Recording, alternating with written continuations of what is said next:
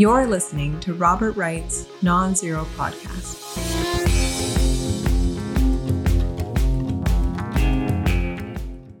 Hi, Nora. Hey, Bob. How are you doing? Pretty good. How about yourself? I can't complain. Let me introduce us. I'm Robert Wright, publisher of Non-Zero Newsletter. This is the Non-Zero Podcast. You are Nora Belrose. You are at Eleuther AI, a nonprofit AI research group that has kind of an interesting history that maybe we'll talk about. And you are head of interpretability, uh, which is interesting to me because that means one thing you're doing is trying to figure out exactly how these like large language models in particular, I guess, work, Mhm. uh, which is something I'm interested in. Uh, and I'm interested in the fact that it's uh, more of a mystery than one might have imagined at one point. um, how, how these AIs actually work. I mean, more of a mystery even to the people who built them. Um, uh, also, uh, interpretability is closely related to the field of alignment. The idea being that once the more we understand about how they work, the easier it may be to align AI with human values, human interests. So reduce the chances that it will kill us all and in, in a quest for world domination or cause harms in less dramatic ways. Um, so I want to talk about all that. Now, one interesting thing about you, uh, compared to some people who are doing alignment related research, is that you're not that much of a doomer, right? You're more of an optimist than some of my past guests. So I guess the, the standard question to ask is uh, in your neck of the woods, I mean, in Northern California, the standard Mhm. question is what is your P doom? Um, yeah, so I I'll start off by saying that, you know, I, I don't really like the the term PDoom very much. I think um, you know, many people who would even self-identify as doomers would also would also say that they don't really like the, the notion of PDoom, mainly because it's it's just kind of unclear what you mean by by doom, right? Doom I was going to ask things. that. Does it Yeah. mean out and out extinction or does it mean just something pretty bad? Because pretty bad is a pretty vague term. Right. So I guess what I will say is, um, so if you're kind of narrowing your focus down to failure modes that look like, you know, the AI went rogue and then either killed like all humans or like took over in like a permanent way and it like most of the value of the future is destroyed. Something where like the AI goes rogue. I I am like on record as saying that I think this is like less than one percent likely. I'm not sure I would say it's like less than point. Basically, I would say it's like yeah, le- like less than one percent, maybe not less than like 0.1 percent, but something like that. Our audience Um, just breathed a, a collective sigh of relief. Um, so, and and you mean like kind of rogue? it- you- You're talking about rogue rogue behavior plus a concentration of power in the AI. I mean, there may be individual AIs that, in some sense, go rogue and go awry, and Yeah. some something bad happens. Um, what do you what do you think the average person in Northern California, in kind of roughly your line of work, what do you think they're thinking of? But uh, when they say PDoom, because the funny thing is they give you an exact number. It kind of reminds me of artificial general intelligence, right? People say, well, I think AGI will be achieved in like October of 2031. And you say, and what do you mean by AGI? And they say, well, I don't know. It's kind of it's kind of big actually. So what do you think the average person in your culture means by doom? right. So I think that depends a lot. Or I'm, I'm sorry, you said Uh, Doom, first Doom, first Doom. Yeah, I, I so mean, what, what, I they, mean, what they mean by it. I mean, I had thought for a while that they meant out and out extinction. That's Mm-hmm. what Eliezer Yudkowsky, Doomer in Chief, means, right? Yeah, yeah, that's right. But but do you Um, think most people who throw the term around and even give you a number don't mean that? I think it's it's tricky to say. I, I do think that anecdotally, I don't have like hard survey data on this, but anecdotally, it does kind of seem like there has been a shift, somewhat of a shift away from concerns about um, like AI is going rogue and more of more discussion of like, um, you know, maybe there's like uh, misuse. You know, like terrorists are Mhm. able to create like you know weapons that like eventually you know like cause cause humanity to go extinct or or perhaps governments misuse ai to like install totalitarian states that can't be overthrown, um, things like that. It I, I do sense that there has been kind of a shift. Um, but yeah, I think you know you mentioned my culture. I think it really depends what you mean by my culture. I think if you're considering like um, like all people in AI research in general, I think like most of those people are like not that doomy, and to the extent that they are doomy, they're like mostly focused on like misuse type Hmm. concerns. Um, but if you focus more specifically on like Berkeley, California, or like Mm. um, some of the people that I that I do um, you know collaborate with on research and stuff around here, um, I mean they they are they tend to be like more worried about AI's going rogue, um, just because I don't know for a lot of historical reasons, people have kind of like people who are worried about AI's going rogue have like geographically concentrated in like Berkeley and to a lesser extent like London. Hmm. um, Interesting. B- and Berkeley is also kind of the center for a lot of im- important work on AI, right? I mean, it's kind of. I I almost hear about it as much as uh, as kind of Stanford. It seems like uh, these days. But. Um, yeah, I mean, you know, there's there's a lot of stuff that UC Berkeley is is doing, um, and there's also, I mean, there's like a lot of people that I know, um, like live in Berkeley, but they work at like either like OpenAI or Anthropic, which is just across the bay in, in San Francisco. So, you know, SF and Berkeley are like pretty. Okay. I mean, they're geographically close, so it makes Yeah. sense that there's like a lot of connection. So you used to be quite a bit more of a doomer, right? And you Yes. lowered your your p doom considerably. And it was there kind of one simple reason for that, or Yeah, so I think, you know, I first became like really worried about like AI's going rogue um, when I read Nick Bostrom's book Superintelligence. Um, which is I about like that- ten years, ten years old or something. Yeah, right. I think it came out in like 2013 or some, somewhere around there. Um, Very influential. I mean, all, all these people kind of read that, right? Like Sam Altman Mhm. read it and so on. yeah, Elon Musk and yeah. Mhm. Um, so I actually read it a bit. I mean, a few years after it came out. I think it was in like 2018 or something like that. And I read it at a time when I, I really didn't know much about AI at all. Honestly, I mean, I I was familiar with like computers. I did like programming and stuff, but AI specifically, I really did not know that much about. Um, but I read it and like kind of in the abstract, it seemed like pretty compelling. Like he made the case that like by default, when you build um, an AI that's like about human level, whatever human level means, but about human level, um, it will be able to recursively improve itself very rapidly. And also, there's kind of this idea within superintelligence that we're going to kind of write down what's called a utility function. The utility function is just like a mathematical, like formal description of like what the AI is supposed to value, what its goal is supposed to be.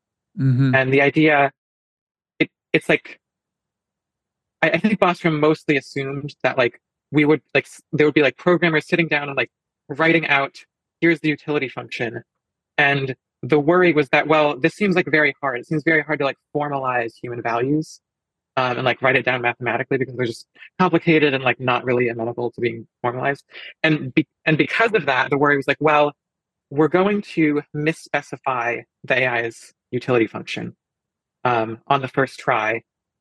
But then once we turn the AI on and it's like smarter than humans, it will resist attempts to like to modify the utility function. That that was like kind of the key worry that both Bostrom and um, Eliezer Yudkowsky were like first kind of worried about. Hmm. Um, And I mean, I can tell you about like why I don't really think that makes a lot of sense. Yeah, I, but- I, I, I'd like to hear that.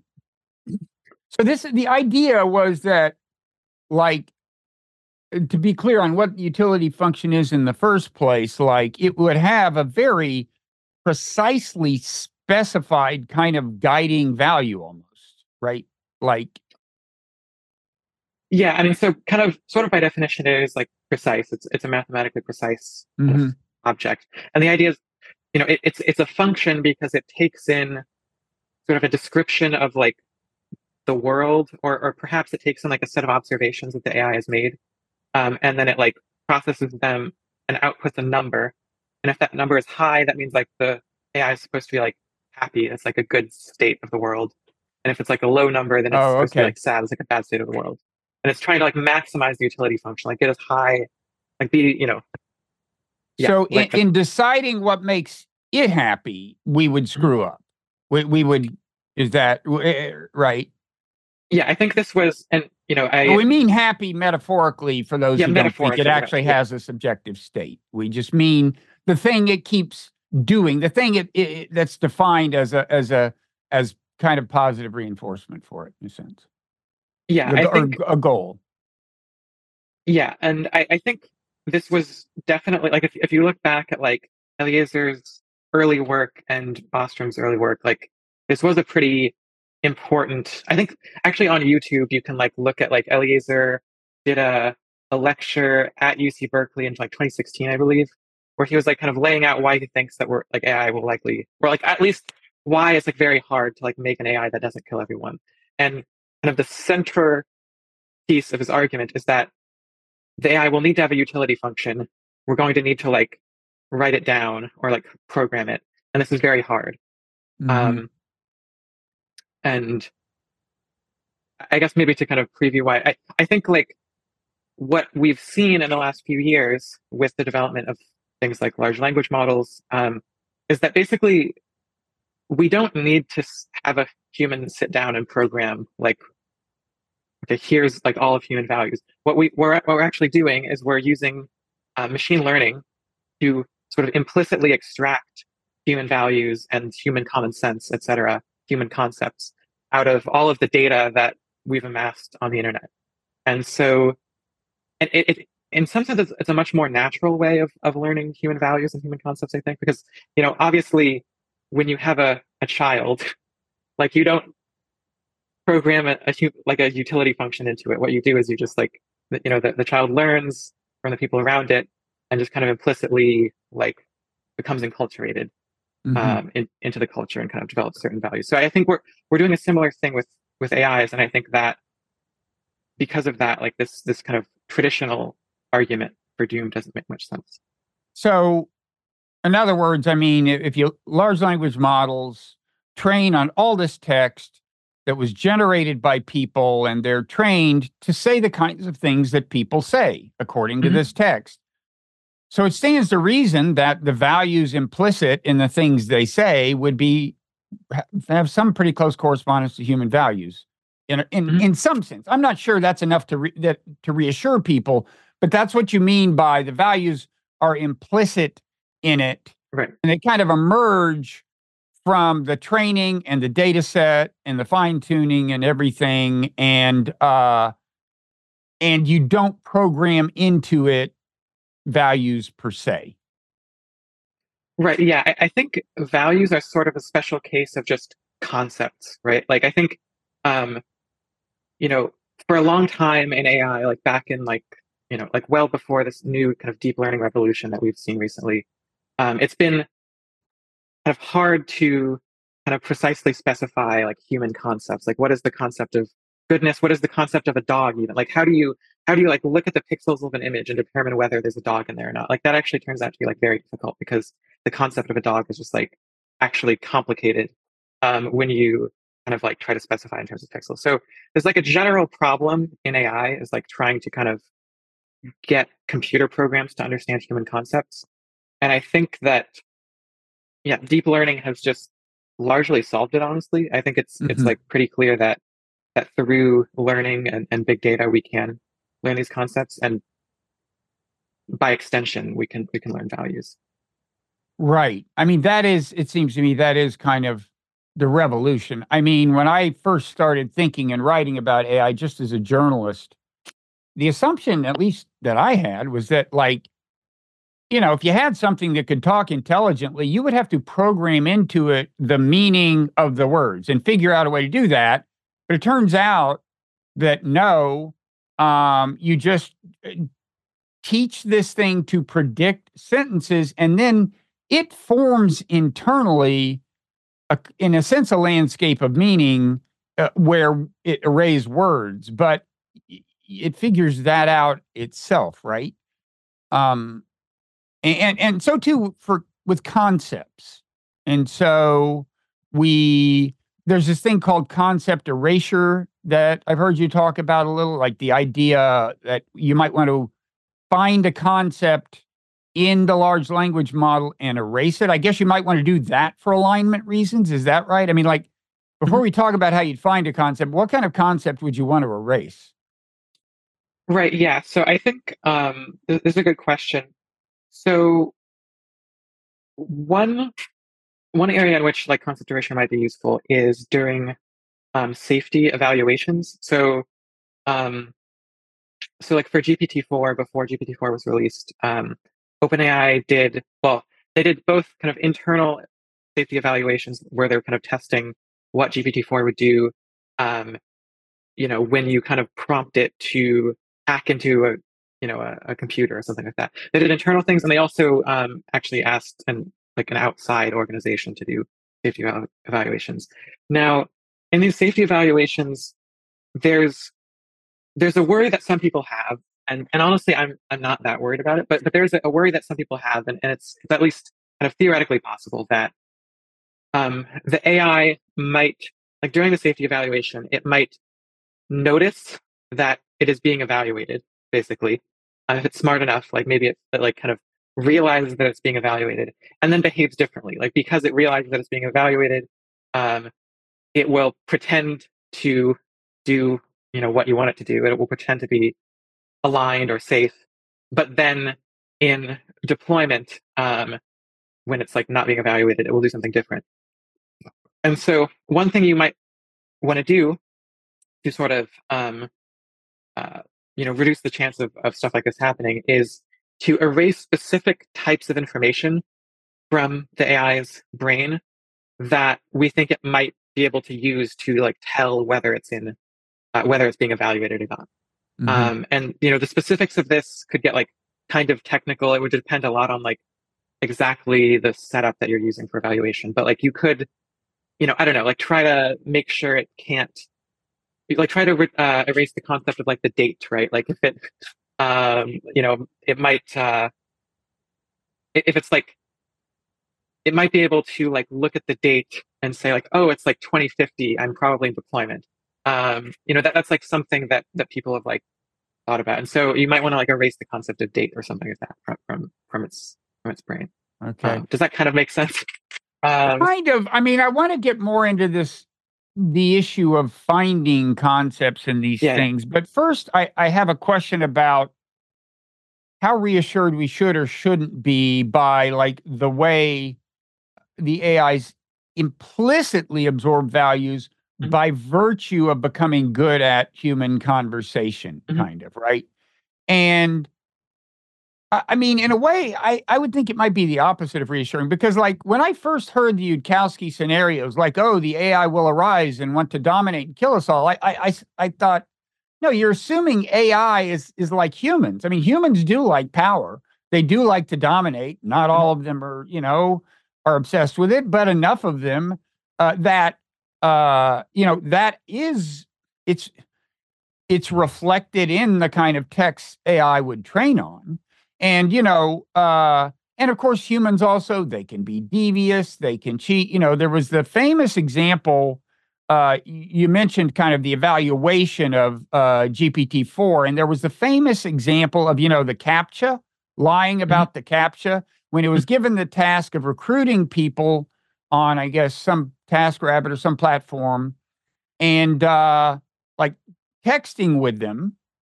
And uh, it oh it, it I know they was going to recruit them to solve captchas.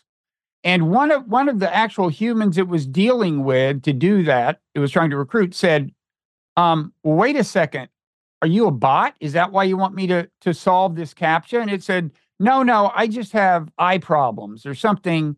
And my assumption was that that reflected the fact that it had trained on texts in which people not infrequently mislead other people to get things. Does that sound crazy? Um, yeah. Well, so I don't. Um, so I don't think it's crazy to think. Well, so I, I don't think it's crazy to think that um, like AIs might do this this type of deception um, in the future.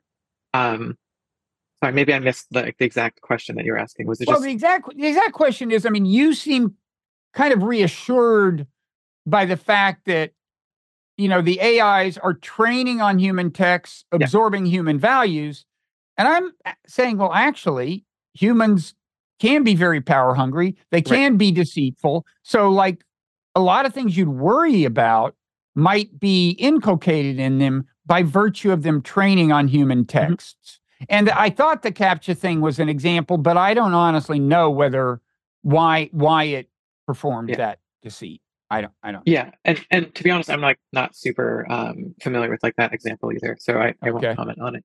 Um, but what I will say, yeah, so I think I actually agree with you. So I think um, a lot of so people like Eliezer Yudkowsky um, and people who are like quite worried about um, like AIs going rogue. I think their general kind of like like overall what, what they tend to think is that AIs will be very alien to us. They will not have our values and they you know, someone like Eliezer would say, well, you know, the AI is going to have alien values and it will want to dominate not because it got its domination instinct from humans, but just because that's kind of inherent in what it means to have values, or there's some kind of like in principle logical argument for why you would want to to dominate. So so that's how they tend to think about it, is that the AI will be too alien. Um, but I, I agree that like, you know, so so here I am, I'm saying that AIs will probably be like quite human-like. I agree that like just being human-like is not sufficient to be aligned or safe or, or friendly because like obviously humans can be um, power seeking, etc. And I think in the like one percent of scenarios where I think like an AI could go rogue, I actually think it's it's like pretty plausible that like the reason the AI would go rogue is that basically it learned to have like kind of instincts of like domination or or um you know revenge or, or you know some like negative Mhm. um aspects of human nature and we weren't able to kind of like train those instincts out of it um but i guess maybe to, to get to the point of like why i'm not super worried about this is that i think we have two basic um, tools that we can use to really um, kind of reduce kind of basically uh, to uh, increase the influence of our better angels so like steven pinker has this this like Mhm.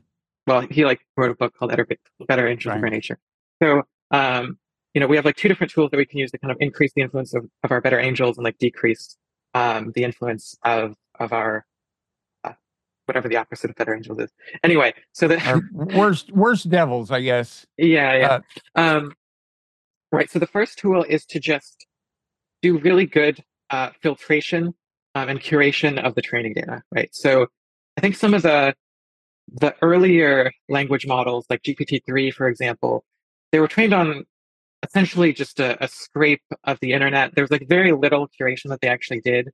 Uh, i think they used like reddit karma uh, or something but like it was it was, it was not it was not really um, very well curated. And so there were like a lot of examples of um, uh, you know ba- bad behavior in, in that text.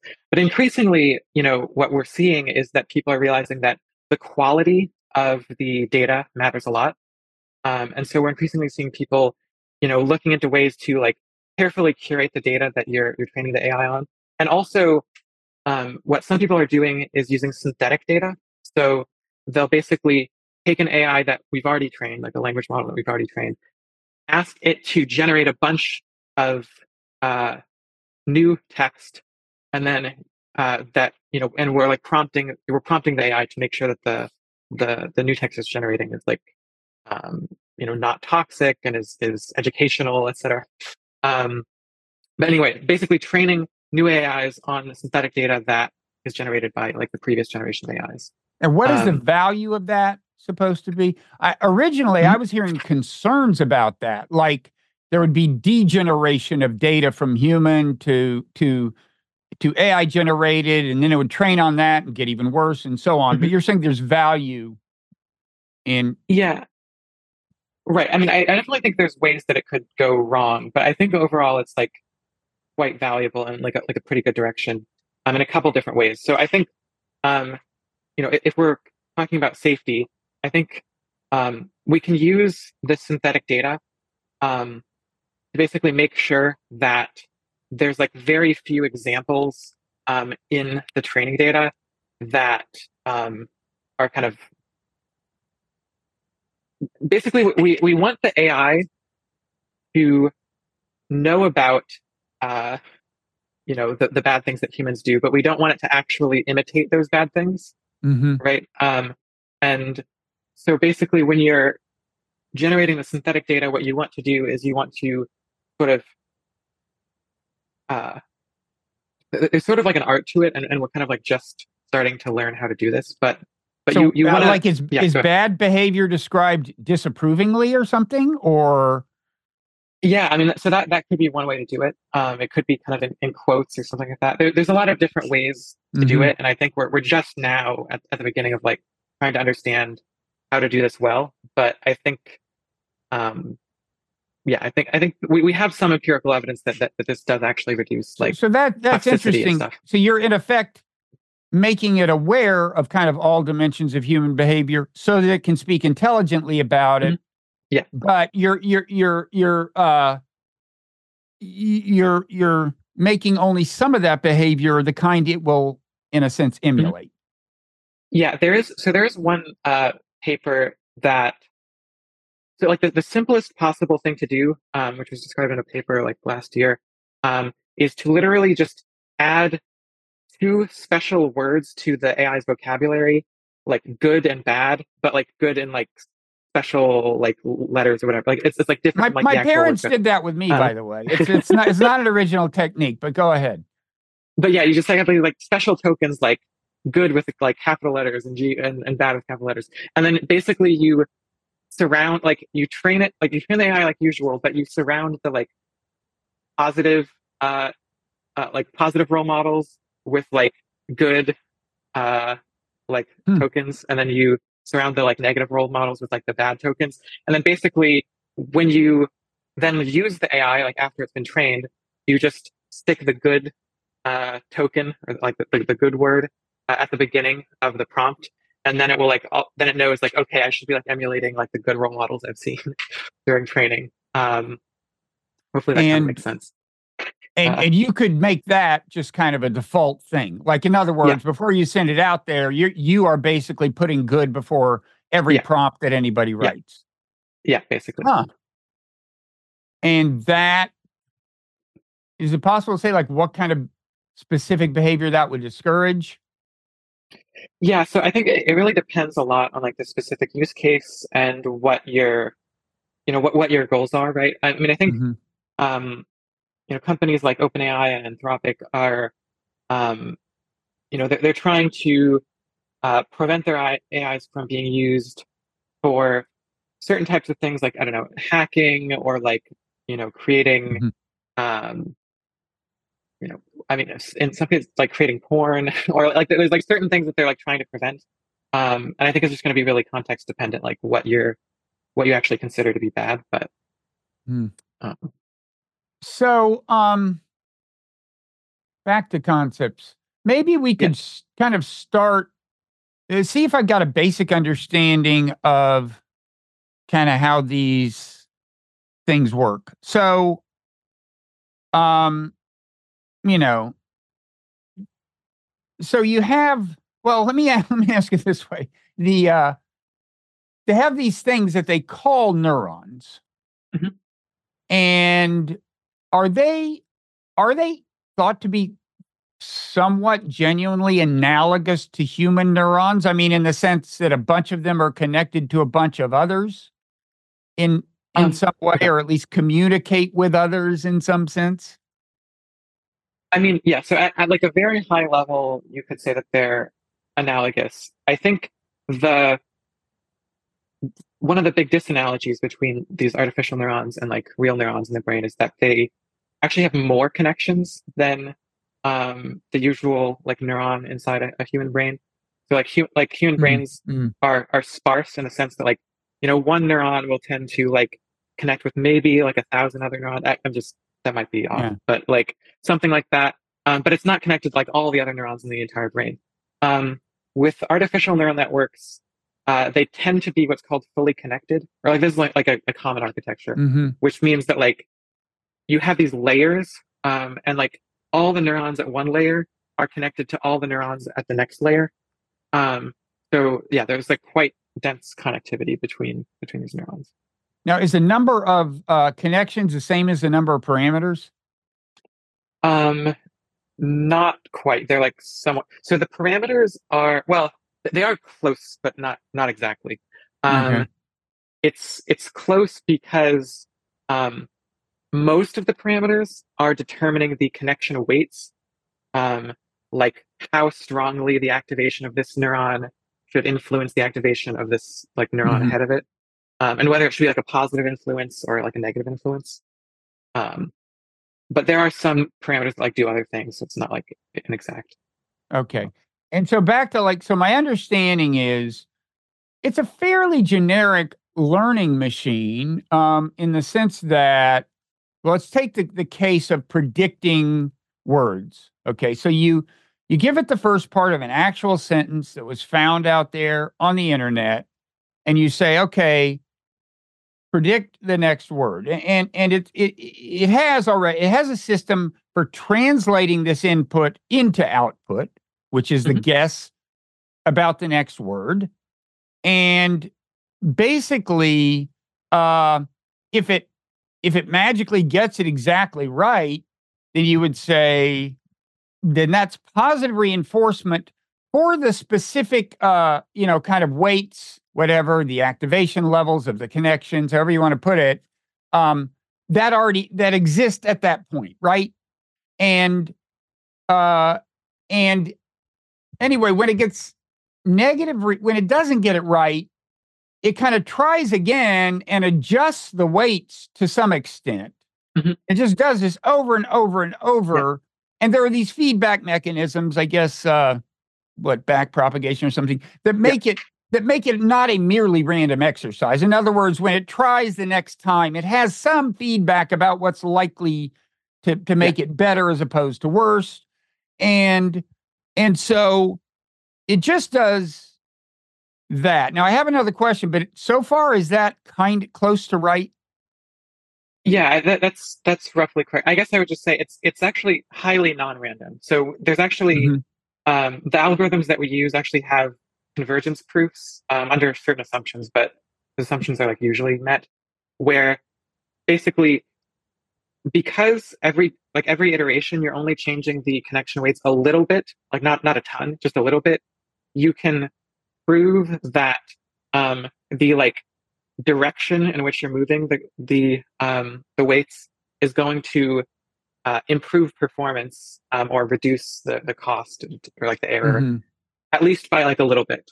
Um, so yeah, it is it is like So it doesn't it doesn't just say right or wrong in a certain sense, broadly speaking. The the the, the feedback isn't just right or wrong, it's you're getting closer or you're Yep. getting you're you're getting further away. Um the the uh okay, so the kind of amazing thing is that again, none of this involves telling it what these words mean. It's just they're just symbols to it.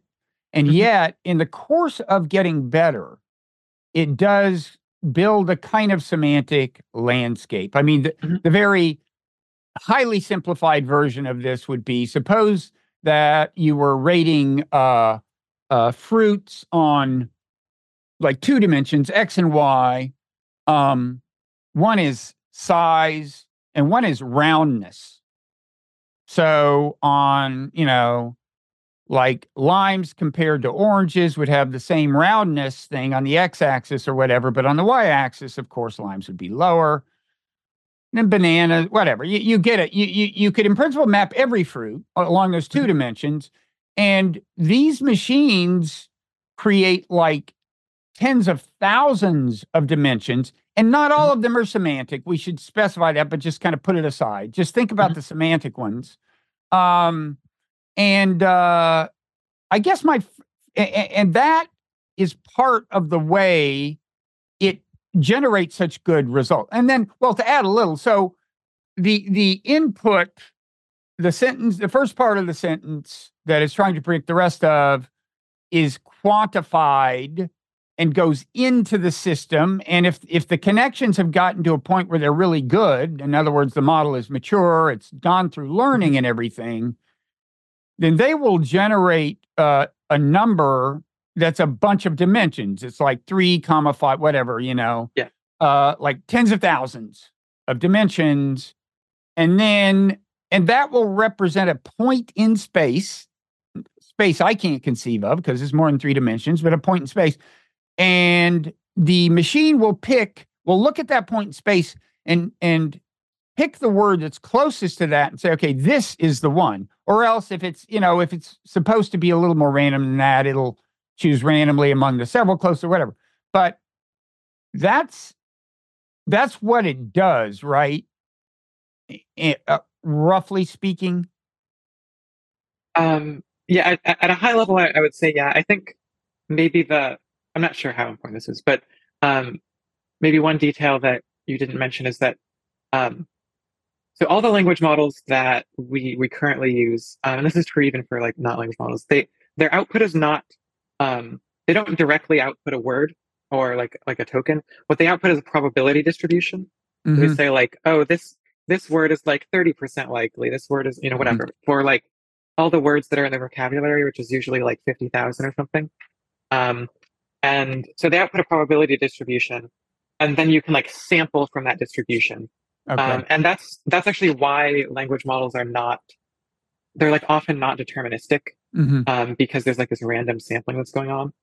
Um, but the the probability distribution is kind of important because it means that it's really easy to say to give like fine grained feedback to say like okay you should put like a little bit more probability on this and a little Mhm. bit less probability on this because Mhm. it's all continuous and because it's all continuous that's actually why the these like back propagation algorithms work so well is because it's continuous and we can say like a little nudge in this direction will do, give, make you like a little bit better at predicting the next uh. Okay. So, but we can still think of it, of the number comes up with, well, of it kind of coming up with a number that specifies a point in space, and then the most probable answers in that distribution are near that point in space, in multidimensional space.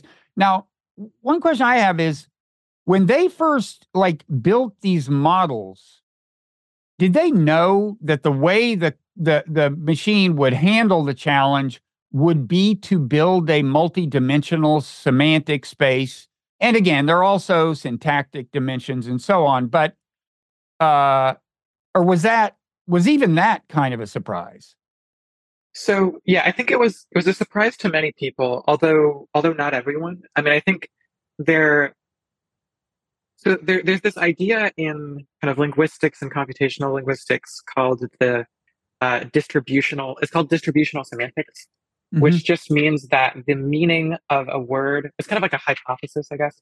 It just says that the meaning of a word is like entirely or mostly determined by the like words that tend to be uh, nearby it, um, or like the, t- the words that it tends to be associated with.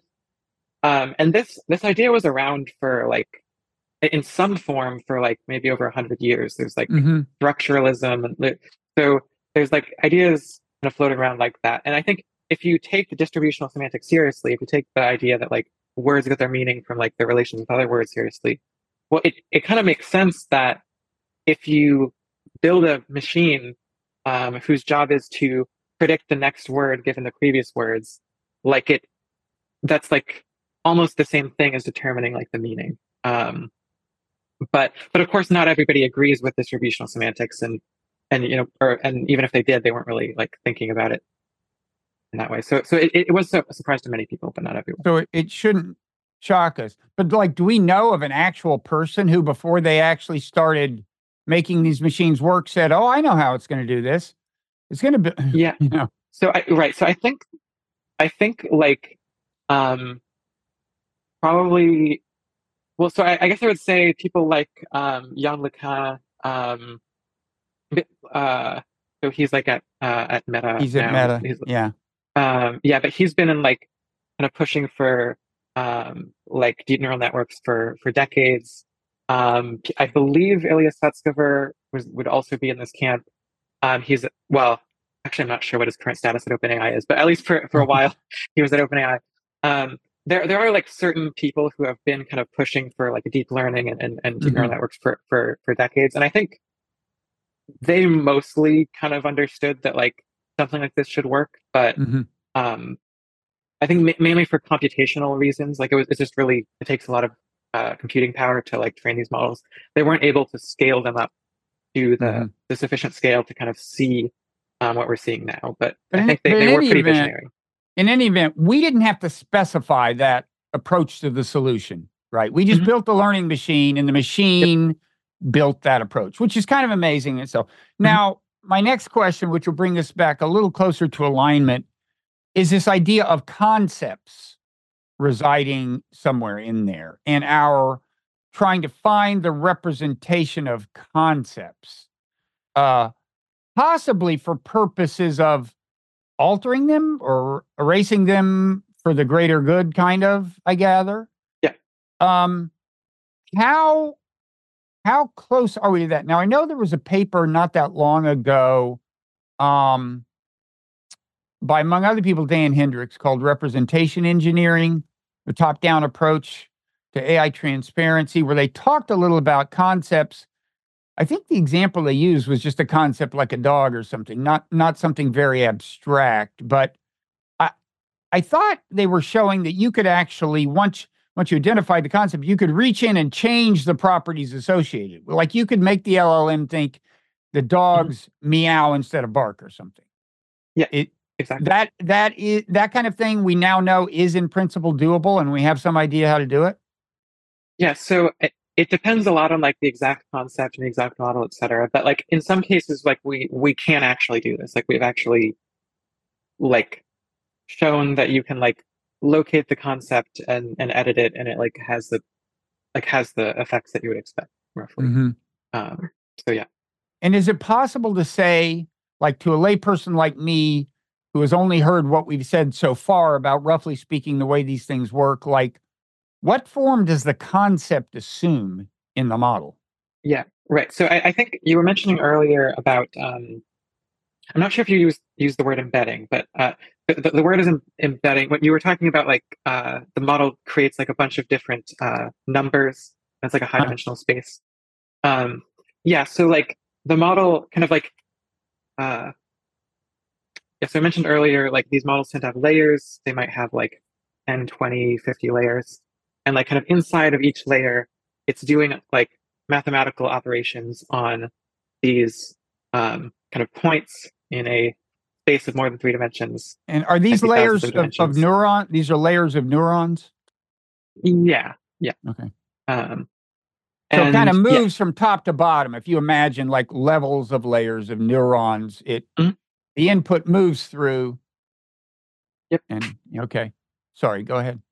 No, it was fine. Um, yeah, so like each of these layers is kind of operating on these embeddings, which are points or, or, or vectors um, in this like high dimensional space, could be like thousands of dimensions. Um, and what we tend to find is that there, like, if you kind of specify a uh, like a human concept, like you mentioned, dog, or like true and false, or like uh, like you know male female, or you know something like that, um, you can usually find a direction um, in this high dimensional space uh, that is like is associated or kind of encodes this concept. Uh, by Um, direction, you mean like from one point in multidimensional space toward another point? It's like Yeah, it's sort Is- yeah, it's like of a like if- if word is a point in space, and is this like a line in space or what? Yeah, so um, the way to think about it is like um, if you start at one point um, and then you like move, you like move in this direction, then you know, I- guess you could think of it as like you know, uh, it's like north, south, east, and west. It's like northwest, southeast. Um, it's like left and right. It's it's it's kind of that type of thing. Um, but Hmm. like it's like the high dimensional like uh, generalization of that that type of Hmm. concept. So it's like if you start at this point and then you go like northeast from that point, um, then uh, you will like tend to cause the model to think that the input is like um, true rather than false, or you'll like cause it to think that it, there's like a, it's more likely that there's a dog there, or something like that. Um, that's kind of the idea. Yeah. I'm not sure my brain is capable of uh, conceptualizing this thing, but it's almost like a local kind of current or direct wind direction or something. I mean, it's like yeah. Um, I mean, yeah. I mean, maybe, maybe another way of thinking about it is like you can like imagine the set of all the examples. Uh, I don't know. Maybe let's think of like, yeah. I, I guess we'll, we'll, we'll stay thinking about like language models, and you'll um, feed the model a bunch of true statements, uh, true statements, and a bunch of false statements, and you like look at their um, embeddings, like the embeddings of the true statements and the embeddings and false statements. These are like big kind of clouds of points, right? Um, and then you can look at like, okay, what's the like center of these like these like point clouds? Like there's like uh, if you like take the average of all the points, that's like the centroid or the, the center of, of each point cloud. So, okay, so then you have like the centroid or the center of all the true statements, the center of all the false statements, and then you're like, okay, now there's like a a direction. You can like consider mm. like the the line that like takes you from one of these centroids to the other. It gets truer as you travel it. Yeah, yeah, yeah. Right, exactly. So yeah, so like as you move from the false centroid to the true centroid, you're like getting truer and truer and truer. And then so this is you can call it like uh, the truth direction. Um, it's like the difference between the center of the true statements and the center of the false statements. Um, and we we in fact find, and this is like part of um, like my uh, paper on concept erasure that you kind of alluded to earlier. We in fact find that like doing this exact operation, like looking at the point cloud, finding the centroid, um, and then like looking at the the kind of direction that takes you from one centroid to the other centroid, like this this direction is actually the the direction that you care about and the and the direction that you can like manipulate like like use to manipulate the model and so forth. And you've demonstrated that you can reach in and successfully manipulate it and and change its output. Yeah, um, so that, that's like partially my work and partially the work of some other people, um, including um, uh, like Max Tegmark, um, his lab, and um, Sam Marks, I believe, mm-hmm. um, is one of one of his students. Um, a postdoc. But uh, anyway, uh, they they did a, a, paper recently that was kind of uh, along the same lines, where they like were able to manipulate the model's beliefs um, using this technique. Hmm. Um. Okay. I mean, I guess one obstacle to my comprehension, among among others, including my brain, uh, is like I hadn't imagined. I had imagined that words might have a location in multidimensional space, but I hadn't imagined like statements mm-hmm. uh, having that. I mean, I know they have. Like one thing they did. I don't know if this is related to your work. I gather like it, it had to do with like what was it? Is the Eiffel Tower? Uh, so the Eiffel Tower. It kind of knew that the Eiffel Tower was in Paris, mm-hmm. yep.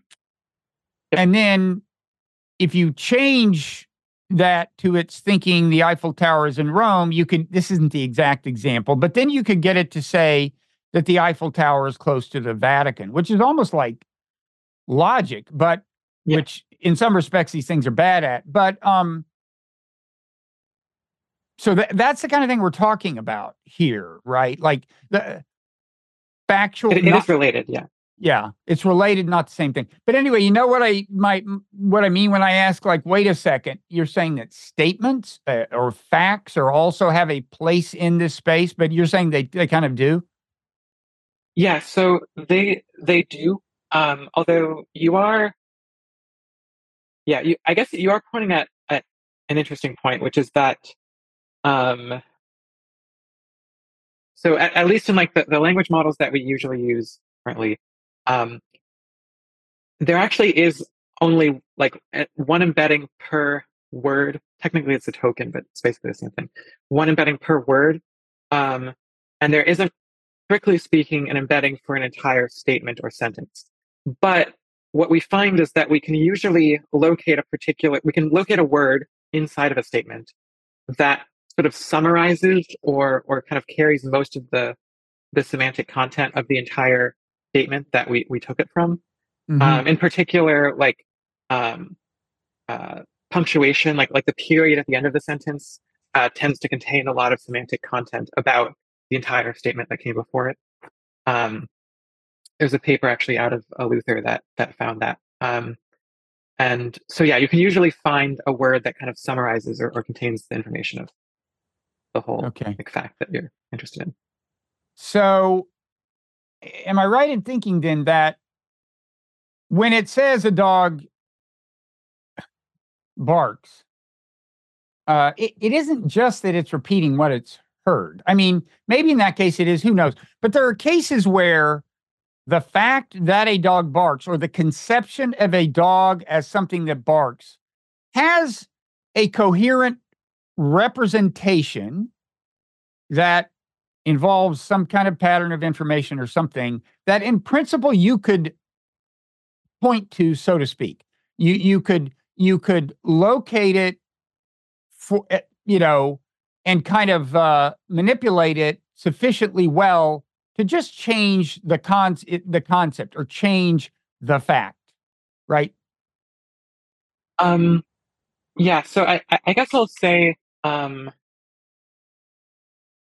it, uh, it it kind of depends on like what type of information you're you're interested in. Like I think that um, if what you're interested in is like um, causing a model to um, like if what you're interested in is like taking a particular statement and like causing the model to like treat this statement differently um, by like manipulating uh, one of its concepts on this particular statement.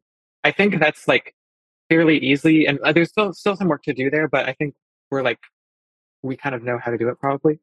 Um, but if what you're interested in is like editing the model's like behavior overall, just like on like on any input, um, like generally changing it so that it it thinks that dogs don't bark anymore or something like that.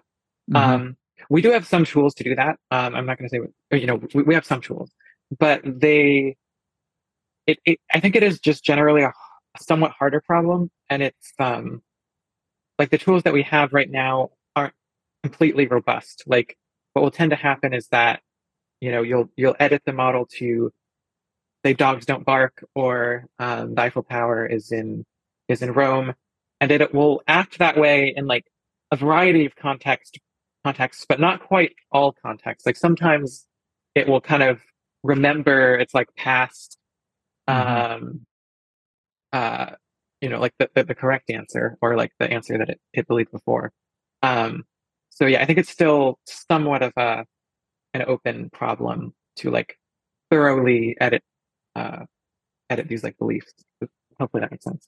but but the fact that uh if you want to get it to in a lot of contexts say dogs meow or the or, or, or Mm. Yeah, whatever yeah. the, the the eiffel tower is is nowhere near the louvre or whatever Yeah. um the fact that you can do it the way you're doing it rather than having to go back and change all the training data and start Mhm. all over Yeah. uh suggests to you pretty strongly and i gather to researchers generally Yeah. yes there is such a thing as a representation of concepts in these machines and that's Mm-hmm. and that's uh, related to but different from the mapping of individual words in the semantic space Yeah, I would agree. so this is kind of amazing. Uh, I mean, is it your view that uh, as it does this, I mean, a term I've used when I first heard about like the fact that, you know, the, the semantics emerge rather than being built in is like, in a way, the machines are kind of reverse engineering the human mind almost. Uh, in other words, they're taking the output, just the surface manifestation of a human mind, the way it puts out language in response to other language stuff like that, and it doesn't even know in the, what the language means. And yet, in order to become good at doing what humans do, it starts kind of it it builds things that are somewhat comparable to features of the human mind. So that's kind that is kind of amazing. I mean, do you have an intuition for how precisely it does that? Like like as you said, the, the idea that what humans do is sem- is kind of a semantic mapping is still just a theory. I mean, it's going to turn out that it winds up telling us how the human mind works as it gets better and better? Yeah, I, I guess maybe um, to kind of rephrase what you just asked. uh, So, are you kind of asking like how similar we should expect, like like how similar are are these language models to humans, or is it like a Yeah. In other words, is it just building these internal mechanisms that that just happen to work well enough, or or does it tend to be the case that it, it actually that we're going to find that it's actually to some extent a mirror of the way human cognition works at some level of, of abstraction. I mean, not precisely. Yeah, I, I tend to think so. I, think overall it, it's kind of like this question is tricky because it, it depends on like what do you, like what do you mean by like similar or something like that. But I think like in general, um, I think that as you scale up these models and and train them on more data, like basically as you train them on more data, like you're kind of restricting um, the space of possibilities more and more in some sense. Um, so like maybe, and I'm actually looking at at this um, in some experiments currently. Um, you know, early in training, when the model has only seen, you know, a, a few thousand examples of, of human text or something, um, you know, you shouldn't expect that it's learned anything like uh, what humans do, right? Um, it's Mhm. probably just using very simple heuristics. But as it learns more and more, um, and it gets better and better at at predicting um, human text, like I yeah, I, I do tend to think that like it's you know it there there might not be like a, a literal one to one mapping between like circuits in like a human brain and circuits in, in the AI's brain, but but I would say that um, the mechanisms it's learning are are quite robust. Like you, you don't tend to find that um, on like some new type of text um, that the model hasn't seen before, it like goes crazy. Um, it usually like kind of reacts in like a fairly reasonable way um, that's kind of human like. Okay. Well, listen, we've been talking close to an hour, and what I uh, usually do on the podcast is, uh, you know, do a, a lot, mo- most of the conversation, or at least half of it, um, in public, and then uh, the rest, the overtime segment, is for paid subscribers, non-zero newsletter.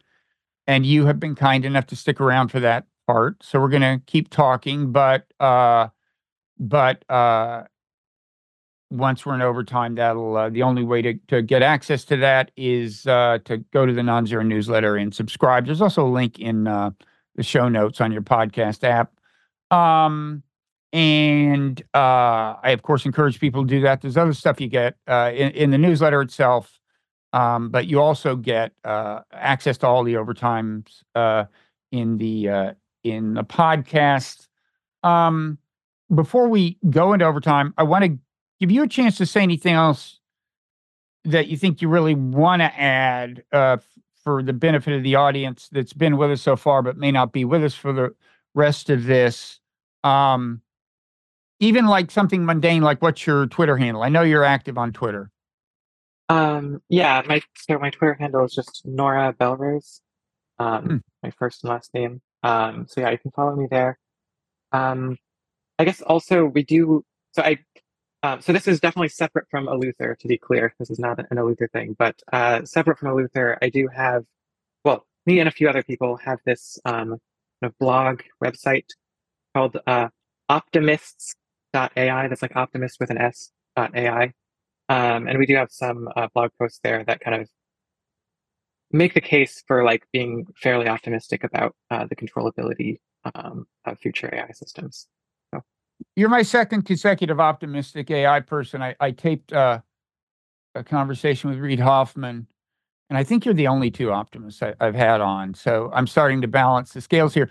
Uh, and and one of the uh, pessimists was the person who founded Eleuther. By the way, Eleuther is E L E U T H E R. Mhm. Um, uh, Connor Leahy, whom you know, who's still on the board, uh, but um, he he's now started to conjecture AI and is also doing, I guess, interpretability and alignment stuff, right? Um, and and so anyway, people uh, that is in that conversation. in My is in the archives. Uh, from the beginning, Eleuther has been kind of a champion of open source. And, I- and when we in, get into overtime, I want to ask you why you're not as worried about open source as uh, some people, and and and uh, and ask you a number of other things. But anyway, thanks everybody's uh, Oh, stayed oh, with. sorry. I should just Yeah, sure. Oh, sorry. Just one last thing. That yeah, uh, I should also mention Eleuther.ai is, is like the website of Eleuther AI, and we have a, a Discord server. You can actually you just publicly go um, to that. It's like on the website Eleuther.ai. You can go to the Discord server. So Okay. um, that's that's where you can find me. Okay. And now we will uh, head into overtime.